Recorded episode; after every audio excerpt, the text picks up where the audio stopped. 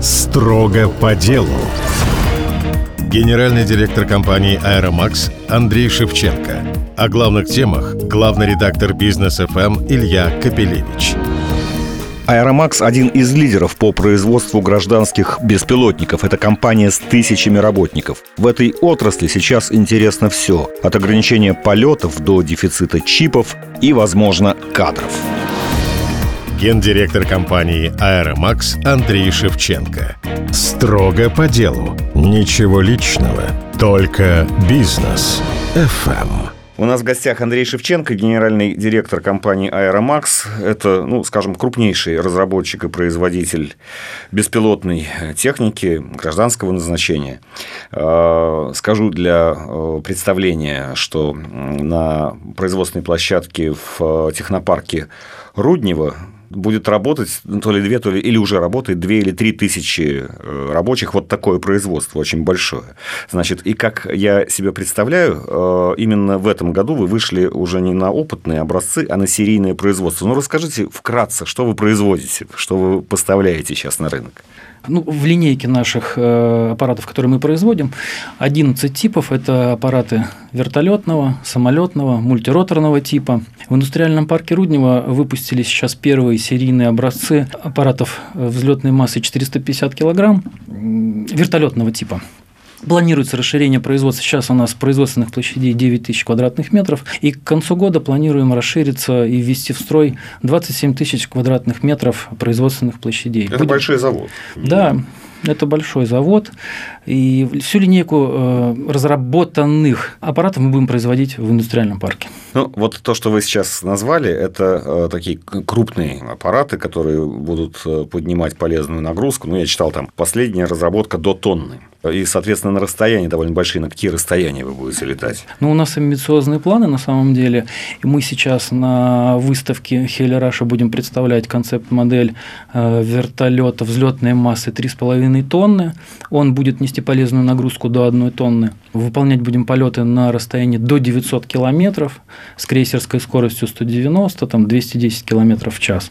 Сейчас имеющиеся образцы, которые у нас уже выпускаются серийно, это SH-450 и SH-750, это аппараты, которые могут нести первый типоряд до 100 кг и второй до 300 кг. Основной рынок – это, видимо, труднодоступные регионы российские, в которых это не для мониторинга в основном, а именно для доставки грузов. А в чем, ну, скажем так, выгода того, чтобы доставлять грузы, причем такие уже большие достаточно, именно беспилотным транспортом? Во-первых, это нерегулярные рейсы, Э, дело в том, что сейчас грузы доставляются в труднодоступные районы э, с какой-то регулярностью, которая не позволяет доставлять грузы срочно. А беспилотные летательные аппараты вот нашего типа размера могут базироваться на площадках и выполнять полеты по необходимости, по заказу. Возникла какая-то срочная необходимость, загрузили груз в зависимости от того, какой он на вертолет там, взлетной массы там, 750 килограмм или на тот, который мы будем разрабатывать 3 тонны, и выполнили полеты. А это дешевле, чем? Сейчас в процессе эксплуатации мы определяемся, что мы чуть-чуть сейчас, наверное, дороже выполняем полеты, чем пилотируемая авиация. Если мы берем и рассматриваем э, массовый вертолет Ми-8, э, стоимость э, летного часа использования этого вертолета ориентировочно 80 тысяч рублей, то с использованием наших вертолетов перевозка грузов ну, сейчас немножечко дороже. Я думаю, что когда будет массовое производство и массовое выполнение полетов, массовый потребитель выйдет на рынок. Я думаю, что эти показатели будут снижаться, и они будут меньше, чем при выполнении полетов и доставки грузов на пилотируемой авиации. А сейчас вот кто заказывает? А, Причем я уже знаю из разговора с вами, что основная модель это не то, что взять там и условно Роснефти или Лукойлу, которые там, или Новотеку, у которых в отдаленных очень местах находятся люди, и так или иначе туда приходится постоянно что-то доставлять, что все-таки это в основном такого э, типа клиенты, они не покупают сами и сами пользуются, а все-таки они пользуются вашими, вы сами оказываете полную услугу. Ну, так ли это и кто первые клиенты, где, где вот это будет применяться в ближайшее время? Действительно, мы предоставляем услуги по грузовой доставке. Первыми клиентами это была Почта России и Газпром. Это крупные организации. Я думаю, что будут заключаться договоры и с Транснефтью, и с крупными игроками на потребительском рынке. Э, сами компании могут просто создать себе парк такого рода э, беспилотных аппаратов? Или это все-таки профессионально сложно? Точки зрения обслуживания, управления, выполнения рейсов.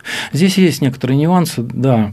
Сейчас развитие беспилотников э, со взлетной массой более 30 килограмм, наверное, целесообразно получение услуги. И крупные компании про это тоже говорят, что им легче и выгоднее купить услугу, нежели содержать штат внешних пилотов, инженеров, обслуживать технику, содержать инфраструктуру, применять воздушные суда, проводить регламентные работы. Это все достаточно сложно. По финансам финансам достаточно нагруженная история. Поэтому компаниям легче заказать перевозку из точки в точку.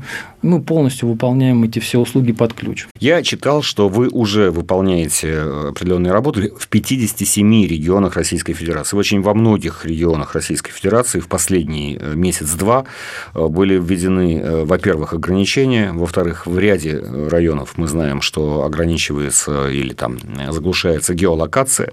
Как это сейчас сказывается на на выполнение задач? Да.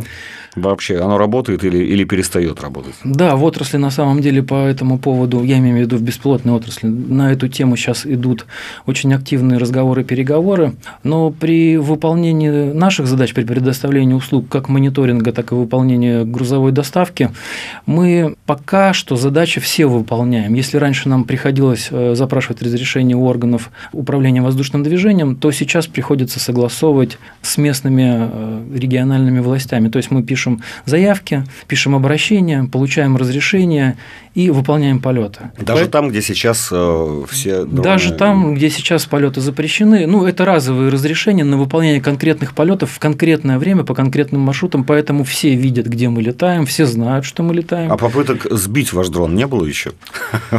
Потому что сейчас же ведь как это работает, выходят люди с биноклями и вооруженные зачастую антидроновыми разными средствами радиоэлектронными.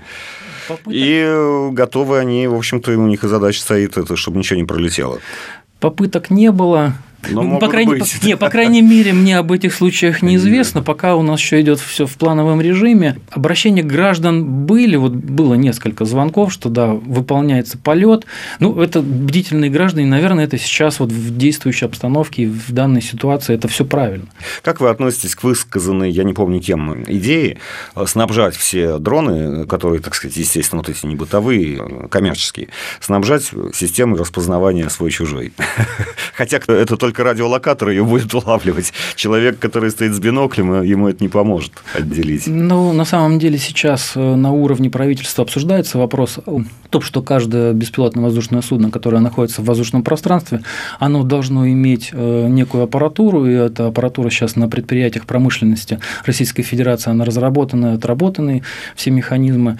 Остается, наверное, дело за малым – определиться с поставщиком и разработчиком, и плюс обязательно обязать всех э, устанавливать эту аппаратуру на свои воздушные судна. Ну, то есть, это такая это рабочая Да, вполне это, это вполне себе рабочая угу. история, она обсуждается на уровне правительства, на самом деле. Очень хорошо. Но все таки вот та обстановка, которая есть сейчас, вы как ее ощущаете, как такой, ну, сдерживающий момент в развитии вашей отрасли? Что не говори, а дроном велено во многих случаях не летать. Вы знаете, на самом деле ограничения, я надеюсь, что будут действовать не продолжительное время, это первое. Во-второе, в любом случае отрасль будет развиваться, и отрасль будет развиваться там, семимильными шагами. А сейчас сложившиеся ограничения, они не то чтобы влияют на развитие отрасли, они накладывают некоторые нюансы и все, не более того которые ну, решают. Да, с одной стороны, э, есть ощущение, что там в верхах тоже понимаешь, что с одной стороны вот эти ограничения по безопасности накладываются, с другой стороны, эту отрасль очень важно развивать. Была встреча вот на самом высшем уровне, целевая программа, все это там звучало, там и президент положили цифры типа 500 миллиардов, он сказал, ну, наверное, будет триллион. А, скажите вкратце, а вот ваши производственные планы, вот у вас много людей уже будет работать прямо на производстве, сколько будете вы в штуках и в стоимости выпускать в ближайшие годы? Ну, наш производственный план, во-первых, мы хотели бы расширить производство и расширить персонал, который будем набирать до 2030 года. Мы ориентируемся на цифру 10 тысяч человек. 10 тысяч – это практически половина старого автоваза. Нет, но тем не менее, в общем-то, как бы наши производственные планы, э, мы ориентируемся вот на, на эти горизонты. 10 тысяч рабочих мест именно в индустриальном парке Руднева, ну и с нашими еще производственными площадками, конечно. А по Я просто скажу, что они еще есть производственные площадки в Нижнем Новгороде, есть в Ростове и в Петербурге. В общем, компания родилась в Петербурге, как я понимаю. Компания родилась, да, в Петербурге, совершенно верно. И дальше вот, ну, мы начали развиваться поняли, что необходимо развиваться не однобоко, что линейка воздушных судов должна быть от самолетного, мультироторного и как бы вертолетного типа. И, собственно говоря, ориентировались сразу же на отечественные разработки. В наших э, аппаратах до 90% комплектующих, э, сырья, материалов, покупных изделий российского производства. Сейчас я об этом чуть подробнее спрошу обязательно, но все-таки, э, чтобы мы поняли, сколько в штуках вы собираетесь производить в следующем, в этом году, в следующем году, в 30-м году? Мы до 30 -го года ориентируемся на полторы тысячи воздушных судов. Будет выпущено. Да. Ну, здесь такой интересный тоже момент. Дело в том, что у нас же разнотипная линейка. Это и воздушные суда до 30 килограмм взлетной массы и больше. До 30 килограмм – это, видимо, для мониторинга. Да, это для это самый ходовой сейчас товар, чтобы мониторинг, строительство, строительство газа... сети, сельское хозяйство, сельское естественно, хозяйство. поля. Ну, я вам хочу сказать, что рынок мониторинга более-менее сложился уже, а рынок э, сельского хозяйства – это там опрыскивание культур, внесение капельное в культуры необходимых пестицидов, он пока еще в стадии развития. Строго по делу с Ильей Капелевичем. Теперь вот как раз к процессу импортозамещения. Я и читал, и вы сейчас сказали, да, что от 60 до 90 процентов это все из э, российских материалов. Но есть, как я слышал от умных людей, что такое беспилотники? Это в первую очередь компьютер потому что крылья, винты, моторы, лопасти – это все мы давно умеем делать. Важно, чтобы он летал самостоятельно. И вот тут, так сказать, как раз именно этим и отличается беспилотный э, авиатранспорт. Соответственно, там могут быть какие-то узкие места, пусть 90% российского, ну, скажем так, чипы есть российские чипы, которые нужны для вас, которые для вас подходят, которые вам доступны? Да, российские чипы есть. Но вы совершенно правы, что законы аэродинамики, наверное, уже нам не переделать и не пересмотреть. То есть уже э, как бы конструктивы все сложены, понятные схемы, как это должно быть в пилотируемой авиации, уже все давным-давно проверено. Э, по поводу чипов. У нас э, есть наработки, разработки систем управления у нас есть схемотехники, специалисты необходимого уровня и класса. И мы разработали автопилоты как на российской компонентной базе, так и с применением элементно-компонентной базы зарубежного производства. Здесь есть нюанс. Ну, на российской компонентной базе все работает, автопилоты работают, программы работают, все летает здорово. Единственное, автопилоты немножечко потяжелее, но тем не менее, сейчас имеется возможность покупки элементно-компонентной базы российского производства, которая позволяет нам выпускать автопилоты, которые там, управляют воздушным. Ну а так ради интереса, насколько тяжелее получается вот этот блок э, управления, если он э, сделан на чипах, которые производятся в Российской Федерации? Я вам в килограммах и граммах говорить не буду, это где-то 15-20%. Но, тем не менее, вы знаете, уже как бы на самом деле приятно услышать, что пусть и меньшей производительности, соответственно, большего количества чипов надо поставить для решения тех же задач или каких-то там элементов, да, но все-таки они есть. Вот. Э, поставки из-за границы, я понимаю, что в деталях, я не спрашиваю, в принципе, так сказать, возможность все-таки покупки этих элементов за границей, они остаются? Возможность остается. Мы как бы до определенного времени ориентированы были на азиатские рынки. Сейчас ориентация больше на Китай. И возможность поставки таких элементов есть, немножечко увеличили сроки поставки, но сейчас это все приходит в то соответствие, которое было до возникновения до всего, до, до, до всего, до да. возникновения ситуации. А скажите, пожалуйста, а с кадрами существует проблема? Мы Тем проб... более в таких у вас, так сказать, количествах вы набирать планируете? На самом деле индустриальный парк Руднева был выбран не случайно, потому что емкость Москвы и Московской области по специалистам высококвалифицирована огромна. Мы сейчас проводим активную работу с департаментами э, правительства Москвы, э, с ведущими э, высшими учебными заведениями московскими, пишем некие технические задания на тех специалистов, которые нам необходимы будут. Также осуществляем работу со средними учебными заведениями для того, чтобы привлекать э, специалистов более низкой квалификации. Пока проблем пока проблем, ну, я не вижу особенных. Вот как бы до определенного момента, по всей видимости. А, если будет расширяться производство еще в какие-то разы, наверное, нам придется уходить в регионы, наверное, нам надо будет заинтересовывать людей а, на какие-то переезды, на какие-то социальные программы, но в ближайшей перспективе 3, 4, 5 лет проблем, наверное, не будет. Это тоже не самый типичный ответ э, по поводу, так сказать, высокотехнологичной отрасли. А какой-то нет у вас, может быть, там планов и программы, ну, как бы целевого образования? Потому что все-таки там есть и разработка постоянная, и обслуживание, и все-таки это совершенно новые в ряде случаев э, специфические там, знания и навыки. В группе компании сейчас создан э, авиационный учебный центр, который позволяет получить специальность. Вот, в марте месяце мы открыли его, получили сертификат Министерства образования и сможем сами готовить специалистов. Это внешние пилоты для выполнения полетов на воздушных судах до 30 килограмм и сможем готовить профильных специалистов, средних профильных специалистов непосредственно для своего производства. Мы этим вопросом тоже занимаемся именно вот по своему направлению. А готовит ли кто-то прямо сейчас пилотов э, беспилотных летательных аппаратов? Сейчас коммерческих пилотов для осуществления и управления беспилотными воздушными судами взлетной массой более 30 кг э, подготовка не ведется.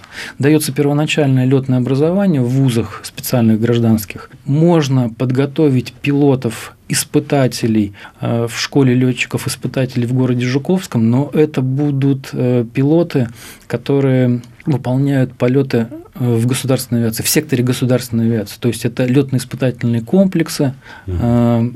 Про коммерческих пилотов пока я истории таких ну, не слышал. А вообще вот пилот, который управляет, кстати, ведет только одно воздушное судно в полете, или у него там несколько сразу под его управлением? То, что касается воздушных судов со взлетной массой, вот про которую вы говорите тонна, это, да, единичный экземпляр. Если мы говорим о более легких воздушных судах, ну, взлетной массой до 30 килограмм, там, самолетного либо мультироторного типа, то возможности по управлению несколькими воздушными судами есть. Но это все зависит от программного обеспечения, от возможности наземного пункта управления и возможности тиражирования радиолиний. Два-три воздушных судна – это вполне возможно, и вот сейчас у нас полеты могут выполняться там, с использованием двумя воздушными судами и с использованием одного внешнего пилота. Теперь, поскольку все мы так или иначе по неволе ну, изучаем, как, бы, как управляются беспилотники, и как, и как э, лишить их возможности управления, и как сохранить их э, управляемость, э, и про ваши тоже хочу спросить. Они, значит, идут все-таки по спутникам, да, особенно на большие расстояния. То есть геолокация должна действовать для того, чтобы он хорошо летел и в нужную точку сел. У нас есть трекеры, то есть мы устанавливаем трекеры и видим местоположение воздушного судна относительно цифровой карты. Но если вы говорите... Это через спутник вы видите или с помощью радиометки каким-то образом? Ну, Я спрашиваю, через геолока... геолокация необходима или можно без нее обходиться? Это когда... Геолокация спутниковая. Это... Не говорим GPS, ГЛОНАСС, потому что, в общем, это все равно. Это как дополнительное средство э, подтверждения местонахождения воздушного судна. Если мы говорим с вами про тяжелый взлетный, с большой взлетной взлетной массы беспилотники, то на них устанавливаются инерциальные системы, которые позволяют им выполнять полеты с достаточной точностью приходить в ту точку, где их ждут. Без спутников. Без. По внутреннему как бы компасу и гироскопу, да? Ну, эти системы. Я упрощенно, естественно. Да, говорю, да, да, да. Да. Угу. да, такие системы позволяют приходить в точку, а непосредственно в точке посадки э, с ними может работать внешний, внешний оператор, который до выполнит посадку туда, куда надо. Именно прямо вот в ту точку, куда необходимо. Тут же еще вопрос, кстати, карты подробный, потому что нужно знать высоты различных объектов и так далее, и так далее. Все это у нас есть в распоряжении в вашем? В распоряжении есть цифровые карты с высотами. А, я бы сказал таким образом, на вообще летательном аппарате должно быть несколько систем, которые дублируют если мы говорим сейчас про местоположение, дублируют и отображают информацию местоположения воздушного судна. Если это инерциальная система, она дублируется условно э, местоположением через спутник, нахождением на карте. Я бы на какие-то системы отдельно, отдельно не ставил бы вот ставки. То есть э, вот большие аппараты, которые вы делаете, они оснащены и, и тем, и другим. Да? да. И тем, и другим, плюс еще желательно в точке посадки, если нет через спутник, чтобы был оператор, который может визуально его посадить. Да? И такая связь тоже устанавливается на подлете. Да, такая связь устанавливается на подлете. Есть системы автоматического выполнения посадки, тоже установлены на наших больших воздушных судах, и присутствие оператора не обязательно. Оно желательно, но не обязательно. Я думаю, что когда коммерческие перевозки грузов э, достигнут необходимых объемов, и мы будем понимать, что это все надежно, э, можно будет выполнять полеты без присутствия внешнего пилота в точке посадки. Там необходимо будет только бригада, которая обслужит воздушное судно, нажмет кнопку, и оно полетит дальше. А кто инвестирует сейчас все это? Потому что пока что ведь это разработка, внедрение, освоение нового производства, коммерческая отдача, в общем-то, она на каких-то гораздо более дальних этапах будет, безусловно. Пока сейчас инвестиции осуществляются в частном порядке, то есть собственники сами изыскивают возможности. Это кредитные линии, это венчурные истории. Но то есть это частный капитал. Это да? частный капитал. Несмотря на то, что это долгосрочные очень инвестиции, они мгновенные, скажем, возврат. Да? да, это частный капитал. Естественно, это долгие инвестиции. Но сейчас президент обратил внимание на развитие отрасли. Вы знаете, что были отданы поручения в 2022 году в декабре месяце. Отрасль активно развивается, и финансирование предусмотрено государственным гражданским заказом по типам воздушных судов, по федеральным органам исполнительной власти, которые нуждаются в получении услуг с использованием беспилотных воздушных судов. Поэтому я предполагаю, что в конце года, в конце года мы получим государственные инвестиции. Я не говорю про нашу компанию, я говорю про, про отрасль. Про отрасль про и про частные компании, которые, собственно, в и, ней и развивают ее от начала до конца до сих пор. Строго по делу с Ильей Капелевичем. Я знаю, что есть больная, конечно, тема для отрасли – это сертификация. Вообще дело очень хорошее. Мы знаем, что сертификация воздушного судна – это процесс многолетний зачастую. И такая же система, как я понял, применяется и к беспилотным летательным аппаратам. Как это в итоге работает? Работает ли? Можете ли вы преодолеть эти трудности сертификации? Сколько стоит, я уж все вопросы сразу, сколько стоит сертификация по сравнению с самой разработкой? Я бы на этот вопрос, смотрите, как ответил коллеги из организаций, которые тоже занимаются изготовлением, разработкой беспилотных воздушных судов, такой путь уже прошли. Коллегам потребовалось э, около полутора лет для того, чтобы получить сертификат. Э, по стоимости это десятки миллионов рублей. Но если сравнить со стоимостью разработки как таковой? Если мы с вами говорим о стоимости разработки и этапа сертификации, это отношение где-то ну, 60 на 40, я бы вот так сказал. То, То есть 60 разработка и 40 еще и 40 еще сертификация, да. Потому что вам нужно получать заключение на каждую деталь у независимых там да, получается, что необходимо для получения сертификата получение э, заключений профильных институтов промышленности. Их достаточно много, и э, они, естественно, все работают на договорной основе, естественно, работают за деньги. Э, то, что касается нас, то мы тоже для себя рассматриваем получение сертификатов на наши воздушные суда вертолетного типа, но сейчас сложилась такая обстановка, что в стране введены экспериментально-правовые режимы, которые позволяют получить допуск к выполнению полетов в этих экспериментально-правовых режимах э, в неком облегченном режиме. До получения сертификата? До получения сертификата, да. Составляется акт, есть специально назначенная организация Сибня Новосибирская, которая выдает акт э, допуска к выполнению э, полетов воздушным судном в экспериментально-правовом режиме. И все-таки там, во-первых, расскажите немножко про эти режимы. Я понимаю, что вот вы рассказывали, что там клиенты у вас там глубоко в Сибири, как раз с доставкой через тайгу, то есть там пониженный риск. Даже если что-то случится, людей на борту нет, падение возможное там аппарата, оно тоже не представляет там угрозы жизни людей, скорее всего. Но для того, чтобы войти в повседневную жизнь, нужен какой-то все-таки механизм, механизм, который вот сделает это возможным для частных разработчиков и производителей беспилотной авиатехники. Ну, если мы говорим про выбор экспериментальных... Надо же все-таки смотреть в будущее. Не, не, не, не всю же жизнь в пределах экспериментальных зон вы будете летать. Потом, вот, может быть, где-то в Московской области уже мы захотим увидеть там и мониторинг, и доставку, и все такое. На самом деле мониторинг, э, он осуществляется вне экспериментально-правовых режимах, потому что мы с вами говорим про разные типы воздушных судов. И в Москве, в Московской области, не в Москве, в Подмосковье, в Московской области выполняются полетом и мониторингу с использованием воздушных судов до 30 кг взлетной массой. Но экспериментально-правовые режимы, они сейчас активно вводятся в разных областях. Инициаторами выступают в том числе и губернаторы, руководители краев. Экспериментально-правовые режимы изначально, на мой взгляд, выбирались именно вот в той логике, в которой вы говорите. Это малонаселенные районы, где трудно. Где это нужно и где, где мало риска. Где да. мало риска, да, где трудно доставить все автомобильным транспортом.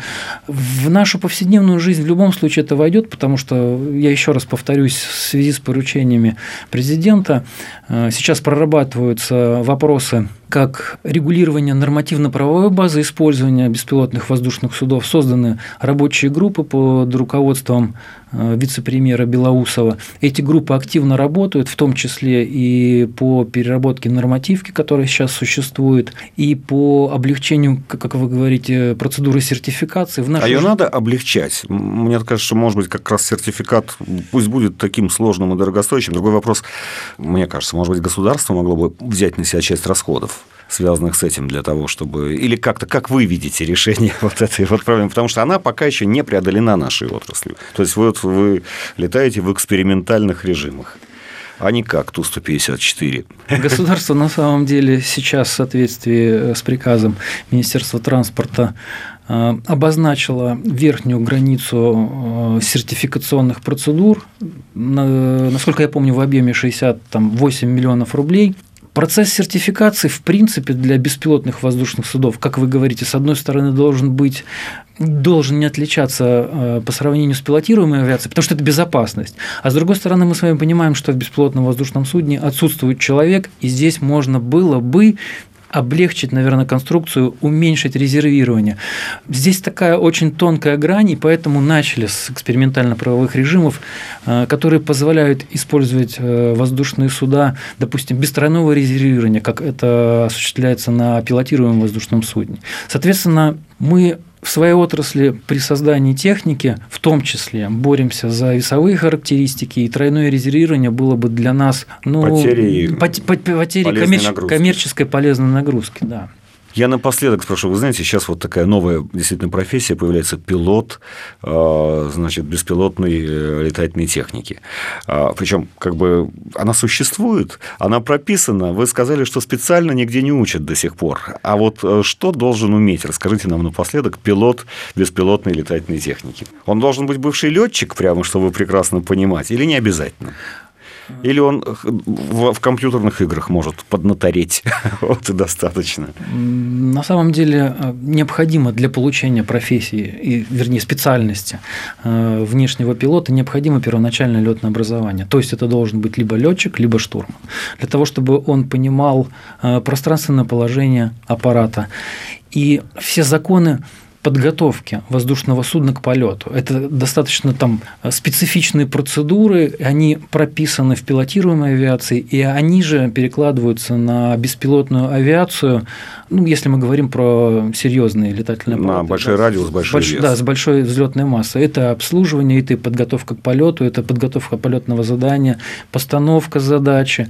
Это все уже прописано было раньше пилотируемой авиации. Это должно и перейдет, я считаю, что она беспилотная. То есть это в авиационных институтах должны начать э, этому обучать, наверное, да? Я думаю, Или что... переучивать там летчиков, которые уже там, допустим, отлетали свое я думаю, в да, небе. Я думаю, что да. должны даваться нюансы и ну, должна даваться специфика. Ага. Ну и напоследок тоже популярные вопросы. Вот, значит, у нас мы видим, что машины уже в основном, конечно, бензиновые, но мы присматриваемся к электричкам. А вот ваша техника, она на каком двигателе будет летать и летает. Я не думаю, что открою большой секрет. Мы сейчас на выставке Хелераша будем представлять наше воздушное судно, э, которое работает на, с двигателем внутреннего сгорания, взлетной массой 750 килограмм.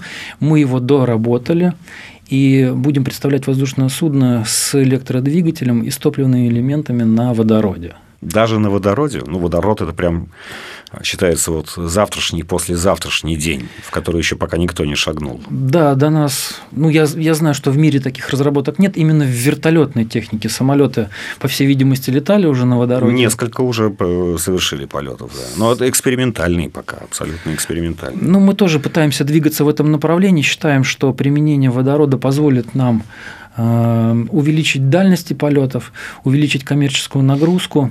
Мы считаем, что соотношение ну, по сравнению... И уменьшить углеродный след, как говорится. Да, и, кстати, экологичность – это тоже такой себе вопрос очень интересный. А это сложная задача, вот перейти к водородному двигателю? Она достаточно специфичная, потому что нам необходим электродвигатель 150 киловатт нам надо – приблизительно электродвигатель 150 киловаттный, чтобы осуществлять полеты на вертолете 750 килограммами взлетной массы. Соответственно, топливные элементы, которые тоже достаточно тяжелые, и вот это вот соотношение, оно сейчас просчитано, и мы его будем реализовывать. Спасибо. Андрей Шевченко, генеральный директор компании «Аэромакс». Спасибо вам. Строго по делу на бизнес ФМ.